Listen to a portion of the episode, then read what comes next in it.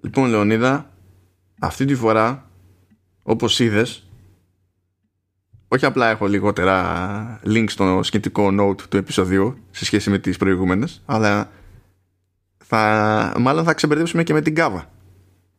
Ναι, ανάλογα. Πόσες ώρες θα με έχεις εδώ; Ε, δεν χρειάζεται τόσο, αφού είναι λιγότερο το πράγμα που έχουμε να κάλυψουμε. Και δεν, έχουμε και, δεν βγήκε τίποτα σε Apple Arcade. Επειδή σε ξέρω, φοβάμαι τι με περιμένεις στα επόμενα, οπότε δεν χαίρομαι από τώρα. Εντάξει, θα... Έλα τώρα, αφού ξέρεις ποιο είναι το concept για τα επόμενα και, και εγώ στα κιόλας. Κάνει το δύσκολο τώρα. Κάνει το δύσκολο, Εντάξει. Γεια σας. Έτσι ξεκινάει ο κόσμος. Ε, Σαν άνθρωποι έχουμε πει θα ξεκινάμε. Ε, φυσιολογικά. Είπαμε θα βάλουμε και μουσικούλα τώρα να ξεκινάει να γίνουμε επίσημη εκπομπή. Να γίνουμε, γιατί βέβαια, άμα παίζει νότα, τότε επισημοποιείται η φάση. Είναι τέτοιο, σαν το παντρεύτηκα, αλλά άμα δεν παίζει μουσική στο βίντεο, δεν μετράει. Γεια σας. Ε, την ώρα που μιλάμε τώρα πρέπει να ανακοινώθηκαν ή ανακοινώνουν τα καινούρια μέτρα ε, για την καραντίνα; Κάτι λένε θα μπούμε, θα αλλάξουν τα ωράρια λέει που θα μπαίνω βγαίνουμε, δεν ξέρω, δεν τα έχω ακούσει. Ξέρεις ότι άκουσα καινούρια μπέτα. Καινούρια μπέτα. Εγώ αυτό κάνω. Μπορεί και, να, μπορεί και να το είπα, δεν ξέρω. δεν ξέρω. Εν τω μεταξύ, τώρα που μπέτα βγήκε χθες και ξαναμπήκε. Δεν τη μαζέψανε, κάτι τέτοιο πήρε το μάτι μου. Α, δεν είναι να τη μαζέψανε. Καλά, βγήκε για, βγήκε για dev υποτίθεται. Και σήμερα που γράφουμε, δηλαδή 3 Μαρτίου, περίμενα να βγουν για public. Αλλά δεν είναι η ώρα ακόμα θεωρητικά. Δεν ξέρω τι θα γίνει. Ε, βγήκε του Mac και κάπου είδα ότι τη μαζέψανε πάλι. Α, δεν το πήρα πάρει αυτό. Δεν ξέρω τι να σου πω. Να. Του Mac νομίζω ήταν. Τέλος πάντων, δεν θυμάμαι. Τέλος πάντων, ξαναλέω. Γεια σας. Καλώς ήρθατε στο Commando S113. Σωστά; Σωστά, σωστά. Του πάνω. Το 113 είναι σαν το 13, είναι γρουσούζικο; Είναι 100 γρουσούζικο; Τι, πώς... Δεν ξέρω, δηλαδή εντάξει. Δηλαδή, δεν βγαίνει η σύνδεση. Δηλαδή ναι, γράφουμε 3 Μαρτίου, ας πούμε. Αλλά μέχρι εκεί. Τρίτη δεν είναι. Παρασκευή δεν είναι. Να. Δεν βγαίνει, δεν έχει, δεν, δεν έχει γούστο το πράγμα. Εμείς που είμαστε γρουσούζιδε, φτάνει. Εμείς που είμαστε γρουσούζιδε ε, όλο το χρόνο, συνήθως έχουμε μια ανάπαυλα, μια ε, μέτρια έκρηξη καλής τύχης πάνω στις ακαδημικέ ημέρες. Εγώ αυτό έχω καταλάβει μεγαλώνοντας. Και τι άλλο ήθελα να πω, ναι, ε, είναι Τετάρτη και αύριο έχουμε τσικνοφέμπτη. Έχουμε, έχουμε όντως τσικνοπέμπτη. Έτσι έχω την εντύπωση ότι είναι τσικνοπέμπτη αύριο 4 του μήνα. Που σημαίνει ότι δεν θα κάνουμε τίποτα γιατί έχουμε καραντίνα. Αυτό, ορίστε. ορίστε. Τραγικό, τραγικό. Αφού, λέω για να πάω κόντρα να, να, να, να φάω τίποτα φασολάκια. Έτσι. Θα τη φτύσω τελείως την γιορτή. Σαν κάτι άλλες εποχές που ε, τετρώα κρέα Μεγάλη Παρασκευή για την κόντρα. Ήμουν πολύ δημοφιλής τότε, όπως αντιλαμβάνει. το έχω κάνει κατά λάθος αυτό, το ξέρεις; Ε, κατά λάθος, εντάξει, εσύ. Ε, όχι, ήταν σε φάση. Μιλάμε τώρα μία από τις πλέον σπάνιες φορές που είχα πάει με τον πατέρα μου και τον αδερφό μου σε μάτς ε, μπάσκετ. Μιλάμε τώρα για χρόνια άπειρα πίσω και ήταν, ήταν η, Μεγάλη Εβδομάδα γενικότερα ή η Μεγάλη Παρασκευή. Δεν θυμάμαι. Όχι, πρέπει να ήταν η Μεγάλη Εβδομάδα, όχι η Μεγάλη Παρασκευή. Και θεωρητικά νηστεύαμε. Θεωρητικά. Ε, και βγαίνοντας από τον μπάτς χτυπήσαμε δύο χοντέγκ και αφού τα έφαγα λέω όχ Τελικά δεν ήταν μεριτζάνα αυτό στη μέση. Όχ. Ναι. Ε, μετά που πέρασε και δεν σταματσα να νηστεύω γενικά. Όχι, το hot dog δεν περνάει. Το... Η νηστεία περνάει. Όχι, εντάξει, έχω κάνει νηστεία hardcore σε αυτή τη ζωή. Και δύο φορές έχω κάνει ληστεία. Ε, ληστεία, ναι. Ληστεία. Αν είχα κάνει ληστεία και δεν το είχε νιώσει η τσέπη μου, θα ήμουν μέγας αποτυχημένος. Αλλά τέλος πάντων, okay. ε, έχω κάνει κανονικά ληστεία μεγάλη σαρακοστή. Η οποία γνωστόν δεν είναι 40 μέρες, η μεγάλη σαρακοστή. Έχει, έχει bonus. Αλλά ε, όταν λέμε κανονικά, σε όλο αυτό το διάστημα, καθόλου ε, κρέας, ψάρι, κοτόπουλο, ιστορίες και τέτοια, και Τετάρτη και, και Παρασκευή, ούτε λάδι. Έτσι. Δηλαδή Έτσι, το, να το πας έχω στο- κάνει αυτό δύο χρονιά στα πανωτά. Μετά χρειάστηκε να σταματήσω να το κάνω άλλη χρονιά, διότι είχε διασκεδάσει πολύ το, το σύστημα. Είχε πιάσει πάτο αιματοκρίτης. Είχε πάθει σοκ, έτσι. Τι κάνει αυτός Ναι. ο άνθρωπος. ναι, και ο γιατρός τότε είπε: Λοιπόν, κοίταξε να δεις. Για ένα μήνα, κάθε μέρα, μεσημέρι βράδυ, κρέας. και λέει: Άμα πίζεις, λέει και δεν την παλεύεις με το κρέας, ποιος εγώ. Έτσι, αλλά τέλος πάντων. Άμα δεν την παλεύεις, ξέρω εγώ, μία φορά την εβδομάδα ψάρι. Το ψάρι ήταν το, τσι- ήταν το cheat, κατάλαβες. το, το, το φρούτο. Ναι. και λέω, εντάξει, παιδιά, το έκανα. Το έκανα hardcore, ας πούμε. Έτσι. Ο- ο- Ό,τι ήταν να μάθω, έμαθα αυτή τη διαδικασία. Γιατί έτσι κι αλλιώς αυτό τώρα είναι για να. κατά μία έννοια για να φτιάξεις χαρακτήρα. Δεν είναι επειδή υπάρχει κάποιο, κάποια σχέση αιτίου-αιτιατού σε ναι. θεολογικό επίπεδο. Έτσι. Έκανα τη, την νηστεία τη hardcore. Α, απέτυχα κάτι συγκεκριμένο. Και λέω εντάξει, ως χαρακτήρας, όταν, ήταν, ε, όταν να αποκομίσω από αυτή τη διαδικασία, το αποκόμισα. Ξέρω επίσης ότι αντέχω να το κάνω, το έκανα. Μπράβο. Τέλος όμως. Δεν θα πάμε για φούντο. Άρα τι, δεν θα πας παράδεισο. Ε, Τώρα να σου πω κάτι. Α- αν είναι να πας όμως να δοκιμάσουμε για κανένα κόπ από κάτω εμείς πάνω εσύ να δούμε αν έχει το δίκτυο αν είναι ok ρε παιδί.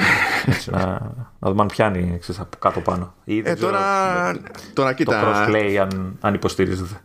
κοίτα είναι, είναι τώρα division της ίδιας εταιρείας. Είναι δυνατόν να μην έχουν καλό networking, ξέρω εγώ. δεν ξέρω, σου λέω για το cross, ε, cross division, θα το πούμε έτσι. δεν ξέρω εκεί.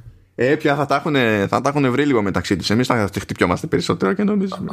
Λογικά θα είναι θεϊκή η σύνδεση, αλλά εντάξει. ναι, ναι. Έφτασε στο logical conclusion αυτή η συζήτηση. Okay. Ξεκινήσαμε για άλλη διαφορά φυσιολογικά ένα επεισόδιο. Οπότε, Άλλη μόνο. κομμάτι, ναι, έτσι. άλλη μόνο. Μα, μα επιβάλλεται, πιστεύω. Επιβάλλεται. Εντάξει. Οπότε να γυρίσουμε στα γήινα. Ε, όχι, α, εντάξει. α, α. Κομμάτια να Δεν γίνει. θέλω. Δεν θέλω, αλλά εντάξει. Λοιπόν, πάμε, πάμε. Παπ, παπ. Θα ξεκινήσω λίγο με Apple Music εκεί πέρα. Γιατί φύτρωσε νέο, ας το πούμε.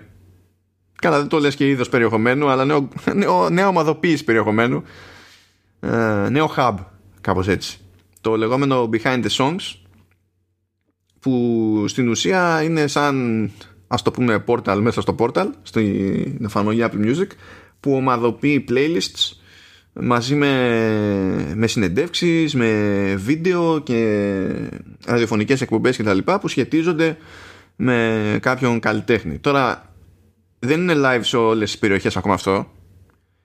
Και δεν νομίζω ότι είναι τεχνικός και έτοιμο διότι για να πέσεις σε κάτι τέτοιο, σε κάποιο τέτοιο hub πρέπει πρώτα να πας να ψάξεις να κάνεις search με τον όρο songwriter ή songwriters το οποίο είναι γελίο. Δηλαδή α- α- αν θέλει τόση προσπάθεια για να βρουν ένα hub έτσι δεν. Δεν νομίζω δηλαδή ότι Στη- Στην Ελλάδα το βρήκες; Στην Ελλάδα το βρήκες; Παίζει ακόμα και έτσι, ή όχι ακόμα; Τώρα, σήμερα δεν τσέκαρα, αλλά μιας και το λέμε, ας τσεκάρω. Απλό είναι. Δεν είναι πλέον φρίκι να κάνω μια αναζήτηση στο, στο τηλέφωνο μου. Οπότε, οπότε, you never know. Ναι, δεν βλέπω κάτι προφανές. Δηλαδή βγάζει αποτελέσματα διάφορα, ξέρω εγώ, αλλά δεν βλέπω να είναι κάτι σαν hub. Δεν πρέπει να είναι η ώρα μας ακόμα. Αλλά τέλος πάντων, αυτό πιο πολύ το σημειώνω με τη λογική ότι κάνει ρε παιδί μου συχνά πυκνά κάτι τέτοιες κινήσεις Apple ώστε η, η εφαρμογή music να είναι κάτι, πώς να σου πω, κάτι με ευρύτερο ας, το- ας το πω μουσικό και πολιτισμικό χαρακτήρα ρε παιδί μου. Να έχει και επιπλέον πληροφορία, ρε παιδί μου, να μην είναι μόνο για μουσική. Αν θέλει κάτι, Ναι, ναι, κάποιος ναι. να μάθει κάτι παραπάνω. Δεν είναι απλά το μέρος στο οποίο πηγαίνεις, ας πούμε, για να κάνεις streaming, για να παίξεις μουσική εκεί που, που έχεις αγοράσει. Κάνουν συστηματικά τέτοιες προσπάθειες. Τώρα δεν ξέρω τι αντίκτυπο έχουν, να σου πω την αλήθεια, αλλά τις κάνουν, τις κάνουν. Υποθέτω ότι ε, ευελπιστούν ότι θα μπορούν να γλιτώσουν και λίγο γκρίνια του στυλ ότι να εμείς ε, ρίχνουμε και λίγο φως σε, ξέρεις, σε ανθρώπους που συνήθως δεν φαίνονται εύκολα σε ένα τραγούδι. Δηλαδή συνθέτες και αυτά ξέρεις, τους φέρνει λίγο πιο μπροστά και μαθαίνει ο άλλος και ποιοι είναι κτλ. Εννοείται ότι αυτό το, θα, το, θα το προβάλλουν στους ίδιους καλλιτέχνες ως, ως ατού, ότι μπε- είσαι εδώ και έχεις και αυτό. Που βέβαια έχει πλάκα λίγο αυτό διότι νομίζω ότι η Apple σε royalties τουλάχιστον για το streaming πληρώνει καλύτερες τιμές από οποιονδήποτε, οποιονδήποτε άλλον σε δισκογραφικές και καλλιτέχνες βέβαια οι τιμές αυτές είναι χώμα για τους καλλιτέχνες έτσι. απλά θέλω να πω ότι ε, με τα δεδομένα του, του music streaming η Apple πληρώνει περισσότερο από κάθε άλλον ανα, αναπαραγωγή, ας το πούμε έτσι, ρε παιδί μου. Οπότε ήδη έχει ένα θεωρητικό πλεονέκτημα, ξέρεις, ώστε να τη βλέπει θετικά, ρε παιδί μου, είτε η εταιρεία είτε ο μεμονωμένος καλλιτέχνης. Αλλά κοιτάζει να κάνει πραγματάκια, να κάνει εξτραδάκια. Αλλά τα αφήνουμε αυτό. Όχι, δεν θα, δεν θα δω το live stream του, του Χαρδαλιά. Προχωράμε παρακάτω. Λάθος tab, συγγνώμη. Abort, abort. Λοιπόν, και πάμε τώρα για, για Apple TV Plus. Απλά να, να εκφράσουμε την ικανοποίησή μας για το... Ε, ε, αναμενόμενο ήταν. Έτσι. για το Golden Globe που καβάτζωσε ο Jason Sudeikis για το, για το Ted Lasso. Δεν κέρδισε την κατηγορία το ίδιο του Ted Lasso το, και καλά για musical or comedy αλλά πήρε το, το Best Performance by an Actor in a Television Series το οποίο Πόσο ευχάριστη έχει... σειρά Πόσο ευχάριστη σειρά δηλαδή Okay. Ναι, ναι. Και αλήθεια, ε, έχουμε κάνει ένα τέτοιο επεισόδιο στο Showrunners για το Ted Lasso. Και είχε πλάκα γιατί χρειάστηκε να τον κυνηγήσω το Σταύρο για να το κάνουμε στο επεισόδιο. Θα βάλω το link στις σημειώσεις, by the way. γιατί ξέρεις, είναι, είναι φάση που το Ted Lasso δεν έχει γίνει τόσο mainstream ώστε να το πάρει χαμπάρι ο άλλος στην, στην Ελλάδα. Και στην Ελλάδα γενικά παίρνουν χαμπάρι τι υπάρχει στο Netflix. Ναι. Αυτό. Ναι. Άμα υπάρχει κάπου αλλού, ε, το πιο πιθανό είναι να, να μην έχει νιώσει κανένας και, το, και τον πίεσα για να μπούμε σε αυτή τη διαδικασία και είναι πανευτυχής με το Ted Lasso. Ε, εγώ που έχω ανθρώπους που έχουν ε, ξέρεις, free Apple TV Plus και δεν ασχολούνται και τους λέω δείτε, δείτε πέντε πράγματα είναι, αξίζουν και τα πέντε ρε παιδί είναι άνω του μετρίου όλα ρε παιδί αξίζει. Όχι εκεί Netflix. είναι, είναι, εντάξει, είναι... Άντε, πραγματικά περιμένω τη, τη δεύτερη σεζόν. Όχι τίποτα άλλο, έτσι όπως είμαστε μέσα στην κατήφια, δηλαδή του κερατά. Αυτό λέγαμε και με το, και με το Σταύρο. Ότι τραβάμε όσα τραβάμε και είναι δύσκολο να πετύχεις κάτι τόσο έτσι ωραία ζυγισμένο, ώστε να είναι κωμικό όταν πρέπει, δραματικό όταν και όσο πρέπει και να είναι μονόδρομος να σου φτιάξει το κέφι. Δηλαδή, νομίζω ότι είναι αδύνατο να μην σου φτιάξει το κέφι βλέποντας τη σου. Εν τω μεταξύ, η πλάκα είναι ότι όταν το ξεκίναγα ήμουν πολύ διστακτικός γιατί, σαν, άμα το δεις σαν θεματολογία ποδόσφαιρο, γιατί εντάξει δεν είναι από τα αγαπημένα μου θέματα, ρε παιδί μου τώρα. Και έλεγα τώρα τι να δω, ρε παιδί μου. Και ξεκινάει ξέρεις η σειρά και λέω. για να δούμε και το επόμενο. Για να δούμε. Και ε, έφτασα σε ένα σημείο να, να πιάνω τον εαυτό μου να, να περιμένει το επεισόδιο, ρε παιδί μου. το επόμενο κτλ. Ναι, ναι, πολύ, όχι, πολύ, πολύ, σε, πολύ καταλαβαίνω, σε καταλαβαίνω απολύτως. Πάμε όμως παρακάτω. Ε, λοιπόν, ανακοινώθηκε το Masters of the Air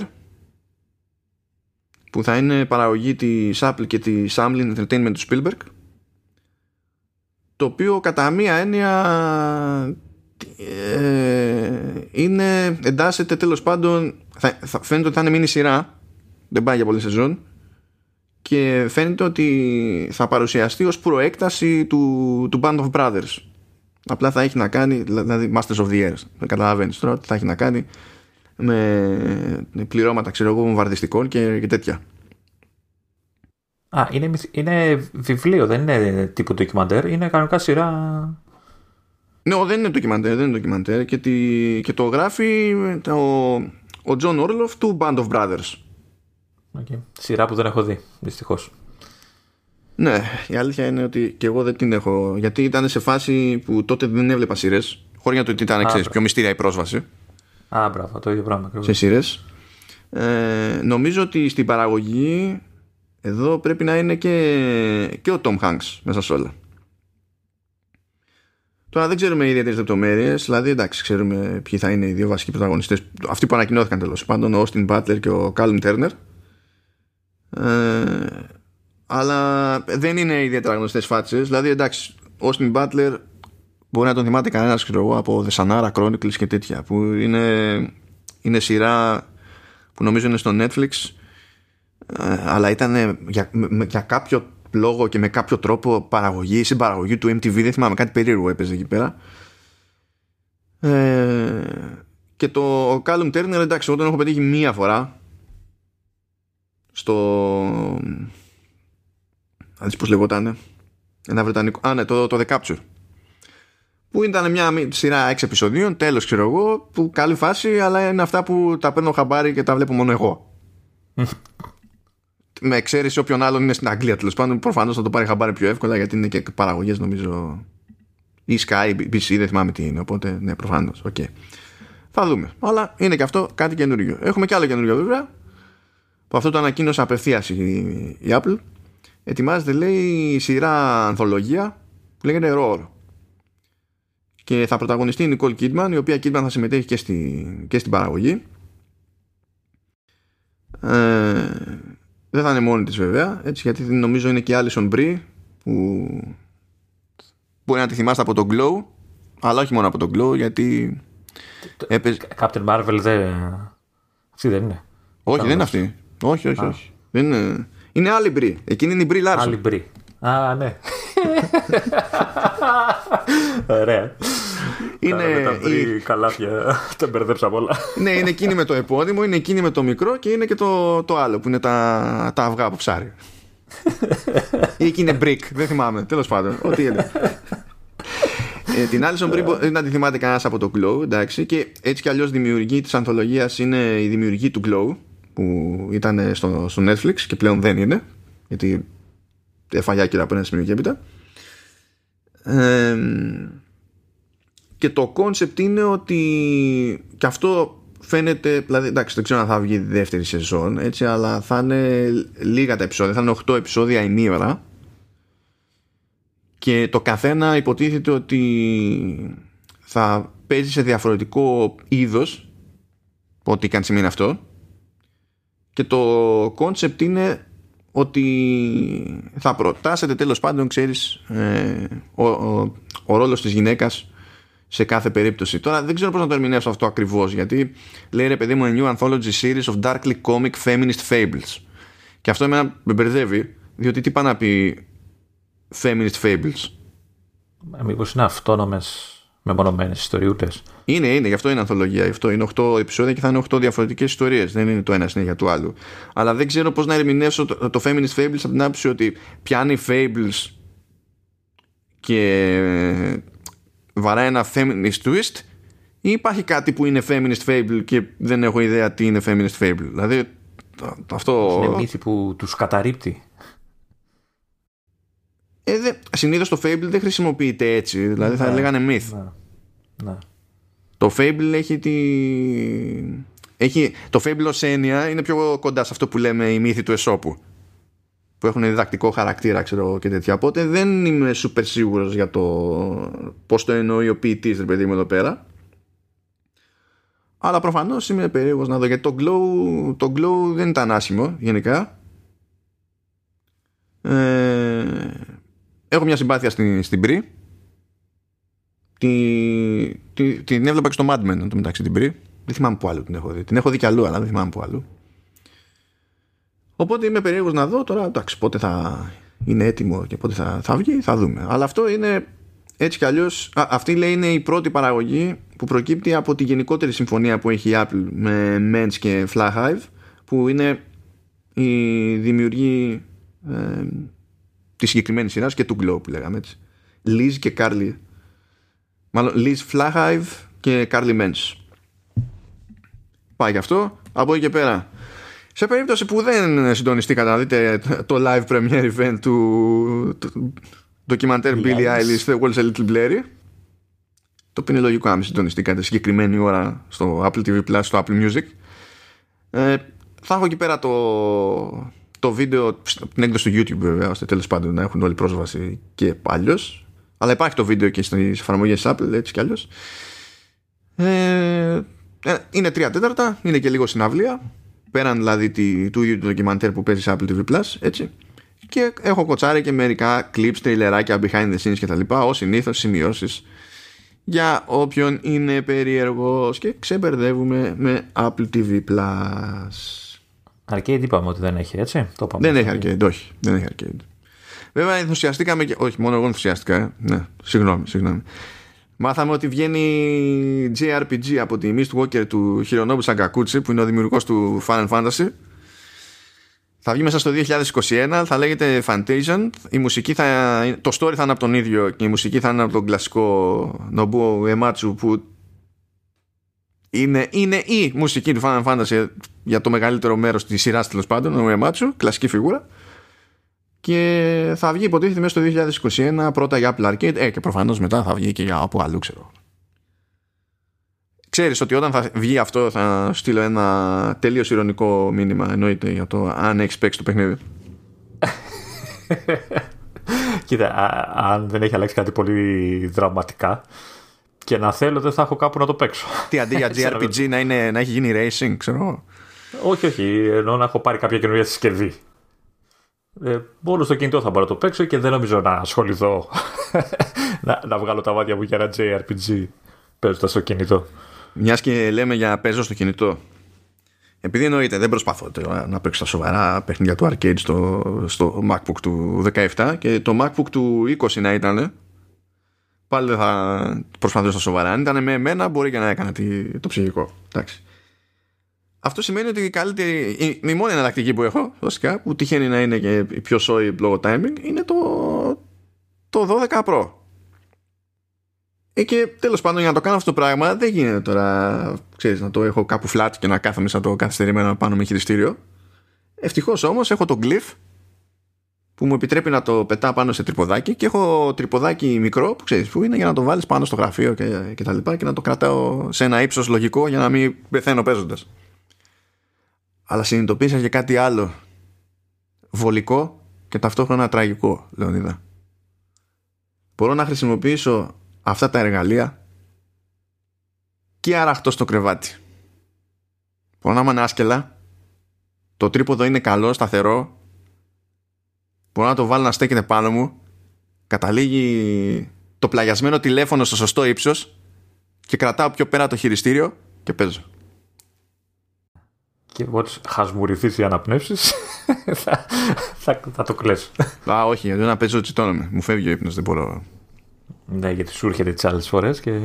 Ε, ε, εντάξει, όταν μου έρχεται δεν πρέπει να είμαι. Δηλαδή, μου έρχεται σε άλλες περιπτώσεις. Μπορεί να βλέπω κάτι έτσι, καμιά σειρά και τέτοια. Εκεί αργά ή γρήγορα, όσο κόντρα και να πηγαίνω, ε, θα κερδίσει. Αλλά όταν, όταν παίζω, πάει τσίτα και πρέπει να σταματήσω να παίζω και μετά θέλω κάμια ώρα για να υπάρξει ελπίδα να συντονιστεί το σύστημα με το, με, με το γεγονός ότι κανονικά είναι στάσει.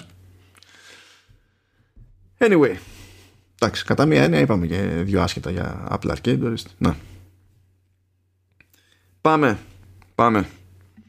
Λοιπόν, βγήκε ένα πατσάκι για macOS. Είναι το 11.2.2 το οποίο το έβαλα διότι τέλος πάντων. Και εγώ το έβαλα, αλλά και ούτε για μένα είχε κάποιο νόημα, έτσι.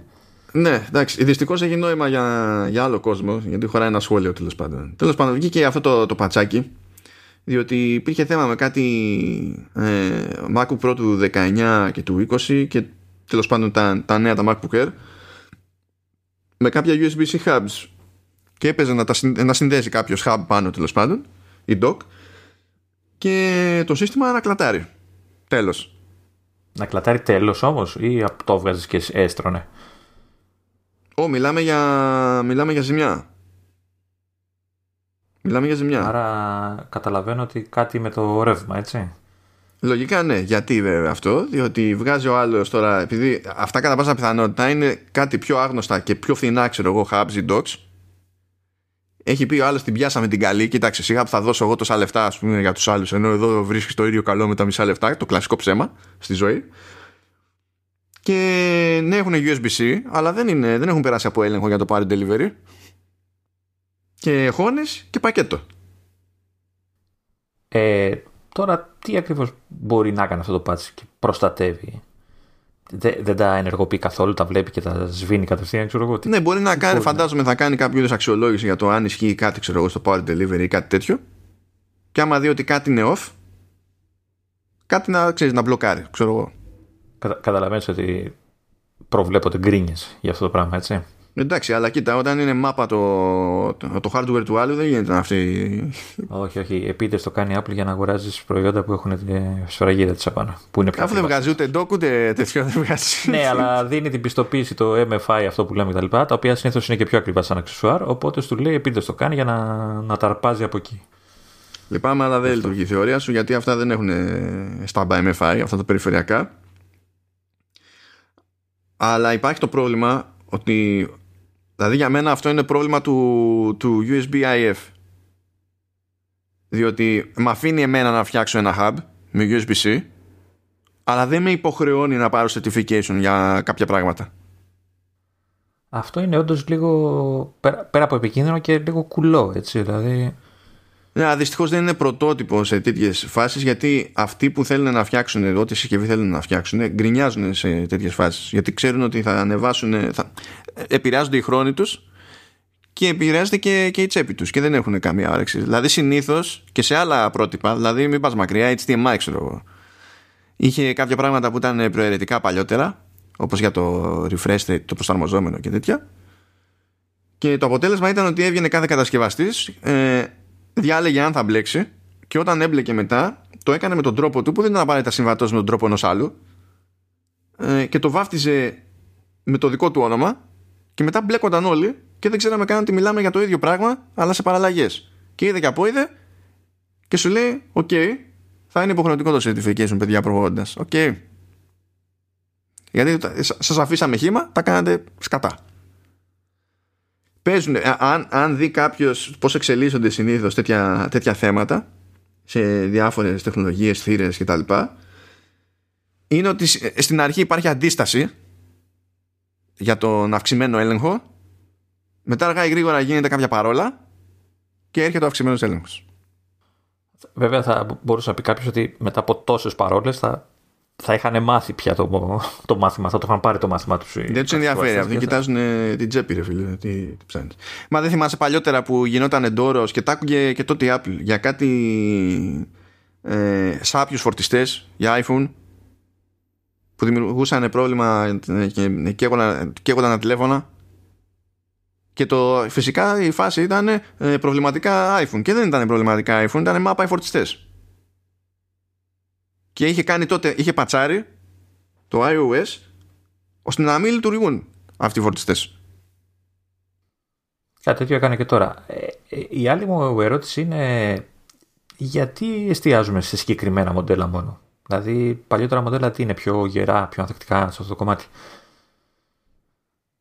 Ή, ή ξέρω εγώ, ή ο ξέρω εγώ δικός μου mini που έχει USB-C αλλά δεν τον έχουν μέσα σε αυτά τα Υποψιάζομαι ότι θα υπάρχει κάποια διαφορά στο power management πάνω στο, στο σύστημα ή μπορεί να μην είναι αυτό. Μπορεί να έχει να κάνει με το ότι από διαφορετικές χρονιές έχει διαφορετικούς Controller. ε, controllers από την Intel. Δηλαδή και εγώ έχω Thunderbolt 3 και εσύ έχεις Thunderbolt 3 με USB-C. Αλλά δεν έχουμε το ίδιο controller chip. Από, δηλαδή από το 17 προχωρώντας έχουν γίνει αλλαγές και μπορεί ρε παιδί μου να συνδέεται με αυτό. Μπορεί. Βλέπω ότι τα, βλέπω ότι τα εμένα είναι τα πιο α, ας το πούμε ευαίσθητα. Δεν ξέρω. Γιατί βλέπω ότι και καλά από εκεί έχουν έρθει παράπονα περισσότερα, αλλά με αυτό που λέει η Apple, ας πούμε, το 19 δεν υπήρχαν εμένα. Να. Όχι, προφανώς ε, το άπλωσε το θέμα για να καλύψει και τα παλιότερα μοντέλα. Δηλαδή, απλά αυτό δεν μου, δείχνει, δεν μου αφήνει να καταλάβω, ξέρεις, το, αν τα παράπονα που, ήταν, που ήρθαν από χρήστες, από κατόχους συστήματος με εμένα, ε, απλά ακούστηκαν πιο πολύ ή αν είναι όντως το βασικό ζήτημα. Γιατί τώρα Apple είναι, έτσι, άμα μπορούσε να προσποιηθεί ότι το πρόβλημα είναι μικρότερο ακόμη, φαντάζομαι θα το έκανε. λοιπόν, προχωράμε. Προχωράμε. Σύμφωνα με ρεπορτάζ του Bloomberg αλλά και κάτι συμπληρώματα εκεί του, του Procer αν και το βασικό είναι του Bloomberg ε, φαίνεται η Apple να ετοιμάζει ε, battery pack με MagSafe. Με την ίδια λογική που είχε ε, battery cases για προηγούμενα μοντέλα που πάντα βγαίνουν μήνες μετά, μετά από τα μοντέλα τα ίδια το, τον iPhone ε, και υποτίθεται ότι βρεθήκαν και κάποιες αναφορές σε κάτι τέτοιο τέλος πάντων σε battery pack σε κώδικα του, του iOS τώρα λέει, ο, λέει το Bloomberg τέλος πάντων ότι το concept είναι προφανώς έχω ένα battery pack το οποίο δεν είναι πλέον θήκη και πηγαίνω και το ακουμπάω στο πίσω μέρος του τηλεφώνου και λειτουργεί τέλος πάντων το, το MagSafe, εντάξει. Δεν νομίζω ότι έχει υποθεί κάτι συγκεκριμένο σαν πρόβλεψη για τι σημαίνει αυτό για τα, για τα VAT που θα μπορεί να περνάει κάτι τέτοιο. Πόσο γρήγορη θα είναι η φόρτιση. Ε, λέει βέβαια το ρεπορτάζ ότι θέλουν να το κάνουν να μπορεί να λειτουργήσει και, και με θήκες MagSafe και ότι εκεί πέρα είναι λίγο μεγαλύτερο, μεγαλύτερο το sorry που τραβάνε με τη λογική ότι έχω τηλέφωνο με MagSafe βάζω μια θήκη με MagSafe και το concept είναι ότι μπορώ να βάλω πάνω από τη θήκη MagSafe ένα περιφερειακό MagSafe αν και το πιο αστείο που έχει το ρεπορτάζ είναι που λέει ότι αντιμετωπίζουν και κάποια θέματα software όπως λέει το ότι σε κάποιες φάσεις ξέρω εγώ το iOS ειδοποιεί το χρήστη ότι υπερθερμαίνει την μπαταρία χωρίς να έχει υπερθερμανθεί η μπαταρία. Okay. ναι είναι λίγο ανάποδο αυτό το πρόβλημα. Δηλαδή δεν δημιουργείται σύμφωνα με το ρεπορτάζ δεν δημιουργείται πραγματικό πρόβλημα αλλά δημιουργείται πρόβλημα με το χρήστη γιατί ο χρήστης μόλις δει αυτή την ειδοποίηση προφανώς θα, θα, θα πήξει, θα φρικάρει. Λογικό είναι. Θα μπορεί μια τέτοια μπαταρία να δουλέψει σε μη MagSafe κινητά; Με την έννοια ότι απλά την ακουμπάς ρε παιδί μου και τσι δεν είναι το πρότυπο πάλι. Λογικά ναι, γιατί αυτό είναι επέκταση του τσι. Απλά φαντάζομαι ότι...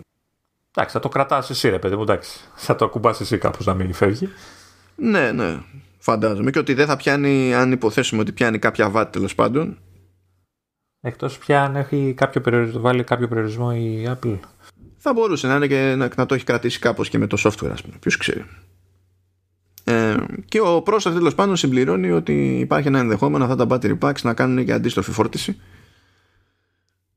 Και καλά για να πούμε ότι ε, φορτίζει το κινητό από τη μία, εντάξει, και έχει ακουμπήσει το, το MagSafe των δύο συσκευών, αλλά μπορείς και από την έξω μεριά της μπαταρίας, ξέρω εγώ, να ακουμπήσεις AirPods και να φορτίζουν τα AirPods. Τώρα, εγώ αυτό δεν το πολύ πιστεύω, α πούμε, αλήθεια.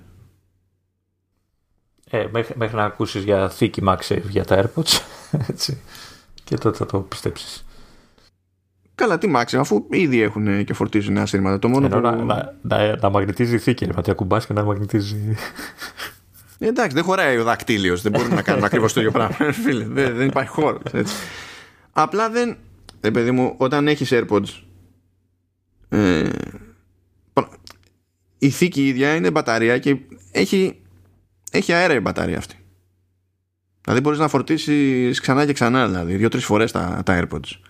Δεν καταλαβαίνω πόσο επίγον είναι να πεις ότι τα φορτίζω ακουμπώντας τα πάνω σε ένα battery pack που το έχω για να φορτίζει το κινητό. Δηλαδή, γιατί να πεις είναι τόσο πολύτιμο για μένα ε, ε, ρεύμα που θα, πει, θα μπορούσε να πάει στο κινητό να πάει στα AirPods. Ε, μου φαίνεται πιο δύσκολο να ξεμείνεις με τα AirPods. Εντάξει, μπορεί να έχεις ξεχάσει να τα φορτίσεις το παιδάκι μου. Εντάξει, από το να μείνεις τελείως. Εντάξει, αλλά το τηλέφωνο είναι που αδειάζει πιο γρήγορα. Και στην τελική μπορείς να κάνεις να μιλήσεις με το τηλέφωνο άμα είναι φορτισμένο. Δεν είναι ότι χωρίς AirPods δεν μπορείς να χρησιμοποιήσεις το τηλέφωνο. Δεν ξέρω δηλαδή. Γι' αυτό μου φαίνεται περίεργο. Ασχέτως τώρα του τεχνικού, δεν ξέρω πόσο εύκολο ή δύσκολο είναι και, και τα λοιπά. Μου φαίνεται περίεργο να είναι κάποιο είδους προτεραιότητα αυτό. Σαν concept. Αλλά. Πώ ετοιμάζω κάποιο άλλο περιφερειακό που. Δεν ξέρω. Κάποια βάση που να κολλάει απάνω. Δεν ξέρω.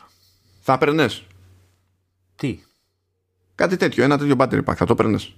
Καλά, ξέρω ότι δεν έχεις μάξι στο τηλέφωνο. Απλά λέμε θεωρητικά. Ναι, εντάξει, θεωρητικά. Ε, ίσως. Ε, μου ακούγεται βολικό. Τώρα δεν ξέρω στη, στην πράξη πώς θα, πώς θα έπαιζε όλο αυτό το πράγμα, αλλά νομίζω ότι ε, αν, αν από το να κουβαλάω ένα battery pack που θα πρέπει να το κουμπώνω σε καλώδιο για να φορτίζει κτλ. Το να έχω μια μπαταριούλα η οποία θα είναι πιο, πιο μικρή προφανώς θα είναι έτσι. Ε, η οποία απλά θα κουμπώνει απάνω στο κινητό και θα το φορτίζει. Νομίζω θα είναι. Δεν, δεν είναι κακό. Ξέρω ότι εσύ έχεις ένα θέμα με την ασύρματη φόρτιση, αλλά σε αυτό το σενάριο γλιτώνεις λίγο το κουβάλα powerbank που το, εντάξει, θα κουβάλα σε αυτό το πράγμα, αλλά είναι πιο μικρό συνήθως. Ε, και κουβάλα και καλώδιο και ξέρεις, και βάλτε και κάντε και οτιδήποτε. Ενώ με αυτό μου φαίνεται πιο βολικό η όλη φάση, πιο βολική η όλη φάση. Κοίτα, σε αυτό το σενάριο, να σου πω, θα το, θα το έπαιρνα στα σοβαρά. Γιατί εντάξει, όντως έχω κάτι θέματα εκεί με την ασύρματη φόρτιση. Γιατί έχει τόση φύρα που δεν είναι η καλύτερη μου. Αλλά ταυτόχρονα όλο αυτό έχει νόημα όπως αντιλαμβάνεσαι όταν είσαι εκτός βάσης. Ε, ναι, εντάξει. Περισσότερο, έτσι.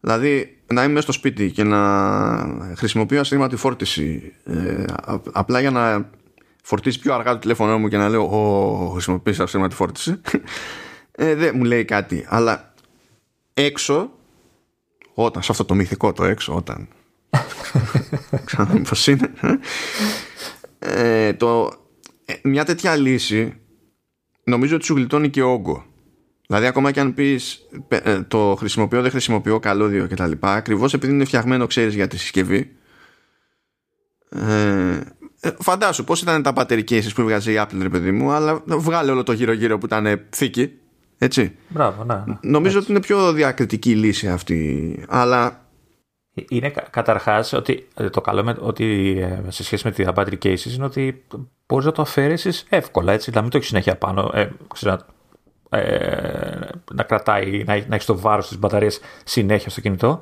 Φορτίζει, το βγάζει, το βάζει τσέπη. Ενώ με το battery case, αν δεν έχω δει από κοντά, αλλά νομίζω ότι είναι πιο δύσκολο τώρα βάλε βγάλει και τέτοια. Ναι, το παντρεύεσαι γιατί είχε και θύρα lightning από κάτω που κουμπώνε. Ήταν λίγο πιο άχαρο, ρε παιδί μου, σαν φάση. Το οποίο εντάξει, είναι, είναι λογικό. Εγώ τώρα μια απορία, παύλα ανησυχία την έχω για τη, για τη δύναμη της σύνδεσης. Α, πόσο μαγνητικό, πόσο θα κολλάει καλά δηλαδή. Ναι, με πιο σκεπτικό. Δηλαδή, θεωρώ αυτονόητο ότι κάποια στιγμή, ξέρω εγώ, θα πει κάποιος: Ωραία, κάτσε να τσοντάρω τη, την πατέρα του τηλεφώνου. Παπ, βάζει πάνω το πακ και το τσεπώνει το τηλέφωνο. Ή το βάζει σε τσάντα, ξέρω εγώ. Ναι, Καλά, εντάξει, σε τσάντα δεν ξέρω τώρα ξέρεις, πόσο πιέζεται ή τρίβεται, είναι ανάλογα με το πώς είναι η τσάντα. Αλλά σε τσέπη που θα πεις θα κουνηθώ, θα κάτσω, θα σηκωθώ. Να. Ε, σε αυτά τα σενάρια καλό είναι να μην φεύγει από θέση. Δηλαδή, ναι. ναι. Επειδή το είδαμε να συμβαίνει αυτό ξέρεις, με το πορτοφολάκι, το MagSafe Wallet, και εκεί τέλος πάντων λες πάει και έρχεται. Αλλά α, να το παθαίνεις με την μπαταρία παίζει να έχουν βάλει πιο δυνατούς μαγνήτες στο κομμάτι της μπαταρίας. Ξέρω εγώ. Θα, θα ρημάξει όλο το κινητό μετά, ξέρω εγώ. Εκεί μετά να δεις τι έγινε με τους βηματοδότες. Ε, και ναι, δηλαδή θα ήθελα να σιγουρευτώ για αυτό ρε παιδί μου σε, σε πρώτη φάση. Το, το άλλο το καλό βέβαια που μπορώ να σκεφτώ εκτός αν αλλάξει κάτι δραματικά προχωρώντας παιδί μου είναι ότι σε αντίθεση με ένα battery case της Apple που μπορούσες να πάρεις πριν ή οποιοδήποτε άλλο έτσι αν έπαιρνες από Mofi ή ό,τι άλλο που βγάζανε τέτοιου είδους θήκες έκανε μόνο για το μοντέλο που είχες αγοράσει έπαιρνες άλλο μοντέλο με εξαίρεση να είναι πραγματικά πανομοιότυπο το σασί έπρεπε να πάρεις άλλη θήκη και η, προ, η προηγούμενη έβγαινε off ενώ ένα τέτοιο battery pack φαντάζομαι ότι είναι πιο εύκολο να πεις ότι το χρησιμοποιώ και σε επόμενο τηλέφωνο ε, δεδομένου ότι η Apple θα συνεχίσει να χρησιμοποιεί τη, τη λύση αυτή, έτσι. Ε, καλά, άμα πει πετά το Max ευγενικά, είσαι χαμένος από χέρι. Εντάξει, ξέρω Αλλά ναι, θα το, θα το γλυκοκοίταζα λίγο αυτό. Βέβαια, φαντάζομαι θα βγει μπαταρία χωρίς θήκη και θα καταφέρει να κάνει όσο έκανε η θήκη, ξέρω εγώ. με την μπαταρία. Και, και μετά θα βγάζουμε και θήκη για την μπαταρία. ναι και δεν ξέρω τι να υποθέσω τώρα για αυτό το πράγμα. Αλλά τέλος πάντων ας πούμε ότι ψιλοψύνομαι. Ε, εγώ ψήνομαι και μόνο που δεν θα χρειάζεται να κουβαλάω καλώδιο. αυτό με ψήνει εμένα. Ναι, εντάξει, κοίτα. Τώρα εγώ θα, αυτό θα μου φαινόταν χρήσιμο στις παλιές καλές εποχές που πήγαινα ξέρω εγώ Gamescom και τέτοια και ένα σίγουρο σε τέτοιο περιβάλλον, σε εκθέσεις είναι ότι δεν, δεν θα σα αντέξει καμία μπαταρία. Το concept πάω εκεί με μπαταρία της συσκευής, αυτή όσοι είναι η συσκευή και αυτό φτάνει για να βγάλω την εργάσιμη, δεν υπάρχει.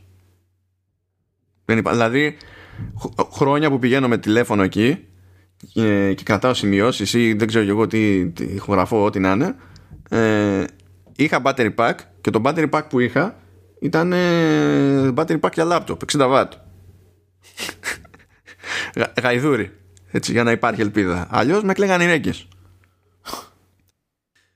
λοιπόν, Πάμε παρακάτω. Τώρα το μενού έχει iOS 14.5. Έχει βγει μια beta, μια ακόμη beta, η beta 2. Υποτίθεται ότι σήμερα που γράφουμε υπάρχει μια πιθανότητα να βγει η beta 3, αλλά γενικά φαίνεται ότι το 14.5 θα έχει πραγματάκια να προσθέσει εδώ και εκεί.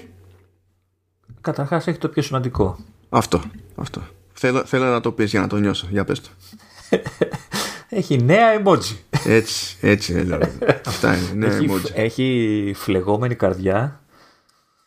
Το άλλο τι είναι τώρα, καρδιά με γάζες, τι, τι είναι αυτό; Είσαι συσκευασία δώρου, δεν δεν έχω καταλάβει. Όχι, γάζεις, Ναι, γάζεις. τι- Α, το άλλο τι είναι, το άλλο μέσα στους καπνούς είναι από το, απ' τη- απ' το κάπνισμα. δεν νομίζω η Apple τέτοιο πράγμα. Όχι, δεν ξέρω αν είναι, κα- είναι καπνός. Είναι... Δεν είναι και μπουρμπουλήθρες Φούσκες εδώ τα είναι, λένε. μπουρμπουλήθρες είναι, τι είναι. Ξέρω. Να. Ε, τι άλλο έχει, έχει καινούρια ζευγαράκια με καρδούλες. Θα σου στείλω αυτή με, το, με τους δύο άντρες έτσι να, να μ' αγαπάς. Όχι, βασικά Έχει- είχε, είχε τα ζευγαράκια. Απλά νομίζω ότι έχει περισσότερα skin tones για τα ζευγαράκια. Α, Ε, Βλέπω ότι πλέον μπορείς να βάλεις μούσια και στις γυναίκες. ναι, οκ. ναι. Εντάξει. Ε, αλλάξαν το εικονίδιο για τα ακουστικά, ώστε να μοιάζουν με τα... Με τα καινούργια AirPods Max, αλίμονο. Τα αλίμονο. Max, ναι. αλίμονο. Και με την ένεση δεν έχω καταλάβει τι έχουν κάνει. Έχουν, είχε μια σταγόνα αίματος και τη βγάλανε. Κάτι τέτοιο διάβασα. Ναι, τώρα δεν ξέρω αν σε αυτή την περίπτωση, δεν ξέρω αν σε αυτή την περίπτωση παθαίνουμε Disney, του στείλει Ε, μα το βγάλουμε καλύτερα. Ναι, ήταν πολύ βάρβαρο. Ε, ναι, ναι, δηλαδή. ε, ήταν ψυχολογική η πίεση, ήταν τραύμα. Ή, ή μπορεί, δηλαδή το άλλο που ακούω σαν ενδεχόμενο είναι ότι μπορεί να κάνουν την κίνηση αυτή ώστε να βολεύει το συγκεκριμένο emoji ε, όσον αφορά και σε εμβόλιο. Ενώ το πριν δεν σου έβγαζε, ξέρω εγώ, τι μπορεί να σημαίνει εμβόλιο. Άρα. Ε, αυτό δεν Ενθουσιάστηκες. χρειάζεται να πούμε κάτι άλλο για το, για το update.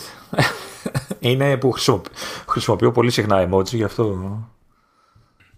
Καλά, ναι, εντάξει, δεν, δεν, δεν είμαι super fan. Δηλαδή, χρησιμοποιώ λίγα πράγματα συγκεκριμένα κτλ. Από τα, απ' τα χειρότερα πράγματα που μπορείς να μου κάνεις είναι να θες να μου πεις, ξέρω εγώ. Δηλαδή, πετυχαίνω άτομα που λένε πράγματα που μου αρέσουν και έχουν μια σειρά από emoji και τα κοιτάζω. Και εντάξει, κάποια είναι σαφή, έτσι. Αλλά αυτή η πίστη ότι όλα είναι πάντα σαφή, ξεκάθαρα και διεθνώς, και ότι σημαίνουν κάτι συγκεκριμένο, αυτό με ξεπερνάει. Αλλά Δηλαδή φαντάζεται ο άλλος ότι συνεννοήθηκε. Λες και μπράβο. Πο- πόσο εύκολα σου τα επόμενα μηνύματά μου θα είναι μόνο emoji. Ξέρεις τι με, τι, τι με μπερδεύει κιόλας. Δηλαδή αν το φανταστώ σαν διαδικασία βάζω emoji κάπου έτσι σε σειρά οι κινήσεις που πρέπει να κάνω είτε για να μισογράψω κάποια έννοια και να μου το βγάλει σαν πρόταση στο, στο keyboard ε, ή για να ψάξω στο, στο emoji keyboard ή για να κάνω scroll και να διαλέξω στο emoji keyboard και δεν ξέρω κι εγώ τι μου δίνει την εντύπωση ότι δεν μου γλιτώνει χρόνο σε σχέση, ε, σε σχέση με το να γράψω αυτό που θέλω Ναι, αλλά υποτίθεται ότι αναγνωρίζει κάποιες λέξεις και σου βγάζει αυτόματα emoji. Ναι, αλλά πρέπει να τις Στα γράψω βέβαια. τις λέξεις. Κατάλαβες, δηλαδή. Ναι, ρε, εσύ, αλλά δεν είναι τόσο ωραίο όσο είναι να έχει emoji το μήνυμά σου. Α πούμε, μου στέλνεις εσύ μήνυμα και. Εντάξει, τι, μπρε, σιγά. Ένα ξερό μήνυμα εκεί. Συνήθω με βρίζεις. Δεν έχει, δεν έχει μια τσαχπίνια κάτι. Ενώ με τα emoji, ειδικά μου είναι από 6 και πάνω. Να βάλουμε ένα όριο δηλαδή. Κάτω από 6 είναι τίποτα. Είναι σαν να μην έβαλες emoji. Από 6 και πάνω όμως το μήνυμα ε, αναγεννιέται, ρε παιδί μου. Του Παίρνει, έχει ένα, μια ομορφιά. Ένα, θα με βαρέσει τώρα, θα με βρει. Όχι, απλά μόλις με βοήθησε να καταλάβω, Λεωνίδα, γιατί είναι πραγματικά χρήσιμο αυτό το emoji που είναι η καρδούλα με τις γάζες. Γιατί με, νιώθω ότι με εκφράζει αυτό την δεδομένη στιγμή. λοιπόν, πάμε σε άλλες γάζες. Γιατί υποτίθεται ότι για άλλη μια φορά, για άλλο ένα update, υποτίθεται ότι η Apple λέει πως διορθώνει ένα θέμα που έχουν κάποια, κάποια iPhone 12 ε, με οθόνη που πρασινίζει τέλος πάντων. Βέβαια το έχουν ξαναπεί αυτό. Τα απλά τα 12 ή και, τα, και το δικό σας μπορεί να εμφανιστεί το πράγμα. Ή μόνο Όχι, τα- γενικά, γενικά δεν εννοεί. Δηλαδή, βλέπω εδώ σημειώσει ότι γράφει 12, αλλά δεν εννοούν αυτό. Γιατί στην ουσία οι οθόνες είναι πάνω κάτω οι ίδιες, έτσι. Τώρα θα δούμε. Εγώ δεν έχω αυτό το πρόβλημα. Έχω άλλο πρόβλημα στην οθόνη. Θα πρέπει να κάνω service. Πώς φάνηκε αυτό; Έλα ρε, από τώρα. Τι έγινε; Και πρέπει να έχω θέμα και, στη, και στο camera module. Αλλά για το δεύτερο δεν είμαι super σίγουρος ε, ότι είναι θέμα θέμα και όχι design flow που δεν πρόκειται κανένας να, να αναγνωρίσει ως θέμα. Αλλά το άλλο με την οθόνη είναι θέμα. Ε, pixels ή πιο, πιο περίπλοκο; Όχι, είναι πιο περίπλοκο, δεν είναι pixels. Ε, ε αλίμονο. Ε, για σένα μιλάμε. Για σένα και για μένα. Όταν μιλάμε για μένα και για σένα, τα θέματα είναι πάντα πιο περίπλοκα. Λοιπόν, σκέψου ότι έχεις μια λίστα. Ωραία. Ε, και αυτή η λίστα είναι σκρόχρωμη. Έτσι, τότε φαίνεται πιο έντονα αυτό που θα πω. Και πάντα κάνει scroll. Κάνει scroll κανονικά, αλλά παρατηρείς ότι ε, τα πλαίσια, η γραμματοσυρά, τα πάντα ξέρω, μπορεί να είναι λευκά ή ό,τι να είναι. Καθώς κάνει scroll, κάνουν ghosting σε χρώμα κόκκινο. Και μόλις σταματήσει η κίνηση, είναι σωστή πάλι η εικόνα. Ξανακάνει στο animation και πάλι έχει ghosting που είναι κόκκινο. Αυτό γίνεται σταθερά; Αυτό γίνεται σχεδόν σταθερά. Δεν γίνεται παντού και πάντα. Και μου έχει τύχει λίγες φορές, δύο-τρεις, σε βίντεο που εκεί δεν έκανα scroll, αλλά έπαιζε βίντεο, είχε κίνηση και την είδε η οθόνη. Τώρα είναι λίγο δύσκολο να πω το πετάω για service. Ναι, καλό να το δείξεις όμως, μην τελειώσεις καμιά εγγύηση και τρέχεις. Ε, πότε να προλάβει να τελειώσει η εγγύηση, πια εντάξει. Δηλαδή, okay. Ε, Απλά όπως αντιλαμβάνει τώρα είναι λίγο δύσκολο να το πω, πάρ το, ξέρεις, να το στείλω και τέτοια και περιμένουμε και είμαι μέρε χωρίς τηλέφωνο. και, και, και. Γιατί, πώς να σου πω, δεν δημιουργεί κάποιο πρακτικό ζήτημα του στυλ. Δεν μπορώ να κάνω κάτι που πριν έκανα με το τηλέφωνο, αλλά υπάρχει πρόβλημα. Όχι, ναι, δεν τα αφήνεις αυτό γιατί μπορεί να χειροτερέψεις κάποια στιγμή, έτσι. Και αν χειροτερέψει, θα χρειάζεται να πείσω λιγότερο κόσμο και να εξηγήσω λιγότερα στους σερβις. Ναι, να, κάνω έτσι μια. Να, ορίστε. Θα μου αλλάξω το τηλέφωνο. Ευχαριστώ. Γεια σας. Ε, λοιπόν, ε, μια διαφορά φαίνεται να παίζει για το, για το iPad Pro ε, σε συνδυασμό με το καλά όχι μόνο iPad Pro ψέματα λέει 8η γενιάς iPad 4η γενιάς iPad Air ε, δεύτερης γενιάς ε, 11 iPad Pro και τέταρτης γενιάς ας πούμε 13 iPad Pro. Ε, Αργέσαι να πεις το 10,9 δηλαδή. Ε, ναι, λογικό είναι. Α, με το Smart Folio λέει όταν θα το κλείνεις